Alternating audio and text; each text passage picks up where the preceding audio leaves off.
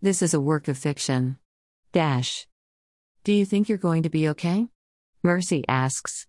We're sitting at the kitchen table, eating lunch.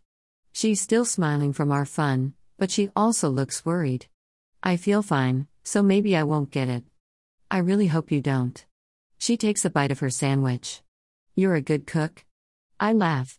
Thanks. Are you? I'm not the best, but I get by. I've heard you typing and turning pages and some other stuff. Are you taking classes? Yeah, but some of what you hear is me painting. I'm just finishing up this first year of college, and then I'm going to quit and paint full time. That's cool. I wish I had, I wish I could, oh, never mind. Do you want to talk? Not really. Can I see your paintings? Not all of them, because they're for clients, but I can paint something for you if you'd like. You'd do that? Of course. What would you like me to paint? I love the river. Can you paint that? A river landscape? Sure. With trees and sunshine and people walking. She frowned slightly. Can you paint it when it's stormy, like in the fall? The trees have no leaves left and it's cold and windy. Everybody's at home, except for one person. Who's the person? She doesn't answer for a few seconds, but I think I already know the answer. Me. A little girl version of me. I'm 11, so not that little. I'm walking in the rain, because, I don't want to tell you. I'm sorry. Too personal. She nods. I can paint her for you. I'll clean up and then go get my stuff. Thanks. I'll clean up while you go and get your paints. Sure. Just one question. What? She looks and sounds nervous. Would you like to paint her? Me? I can help you if you want, or I can paint her, or you can. I just thought I'd ask, because it sounds like it's important to you. To like, maybe help you with something, I dunno. She smiles at me. Yeah, you're right, but I can't draw worth, blank. She gets up from the table and takes her plate to the sink. Sure, I say, and go and get paper, watercolors, brushes, and water. When I walk back into the kitchen with an armload of supplies, she's at the sink, washing our dishes. I put everything down on the table and open the box of paints. Will it take long for you to set up? Nope. I'm pretty much ready now. Do you have a specific river in mind? I can Google it and try to get the shape right. Do you know the one near here? Sure. Please use that one. Okay. What time of day is it? She rinses a plate. It's about 5 in the afternoon. It's very dark, and it's raining. The wind's blowing my shirt around and I'm crying. I want to ask her why the little girl is crying, but I don't. I sense that my role right now, in whatever she's trying to come to terms with, is to be the hands that paint her sadness and possibly her grief, rather than ears to listen. I understand. What are you wearing?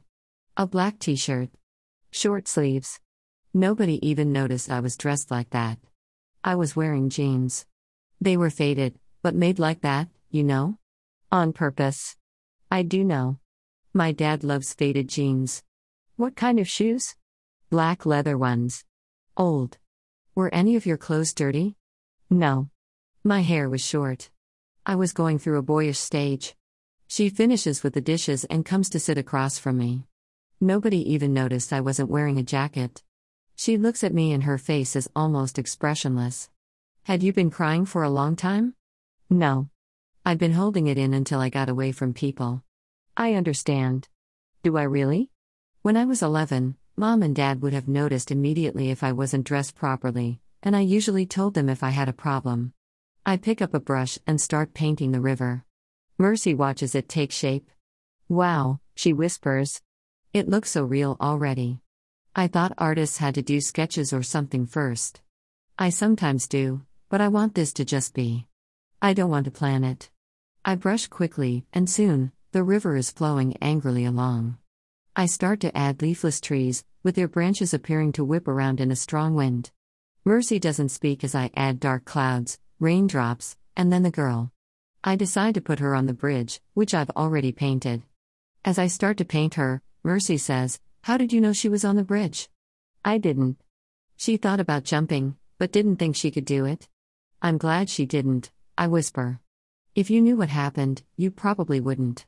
I put down the brush and look at her. I don't know what happened to her, and I understand you don't want to tell me. But I do know that there are usually ways to deal with problems, and most people are pretty forgiving of things kids do. Not this, she says. This is different. Would you like me to keep painting? Yes, please, if you don't mind. I love painting, but I wish I could put a smile on her face. Is there some way I can do that? No. She has to be crying. So I continue to paint the sad, stormy picture. When I lay down my brush after the last gentle stroke, she says, Thank you, Billy. Are you hungry? You're welcome, and I am. So she makes dinner for us, and in spite of what she said earlier, she proves she's a good cook. We spend the next day talking and making love, but she doesn't mention the painting, and I don't bring it up. When I go to bed, I feel fine. I wake up not feeling fine. It seems like coronavirus has gotten to me after all.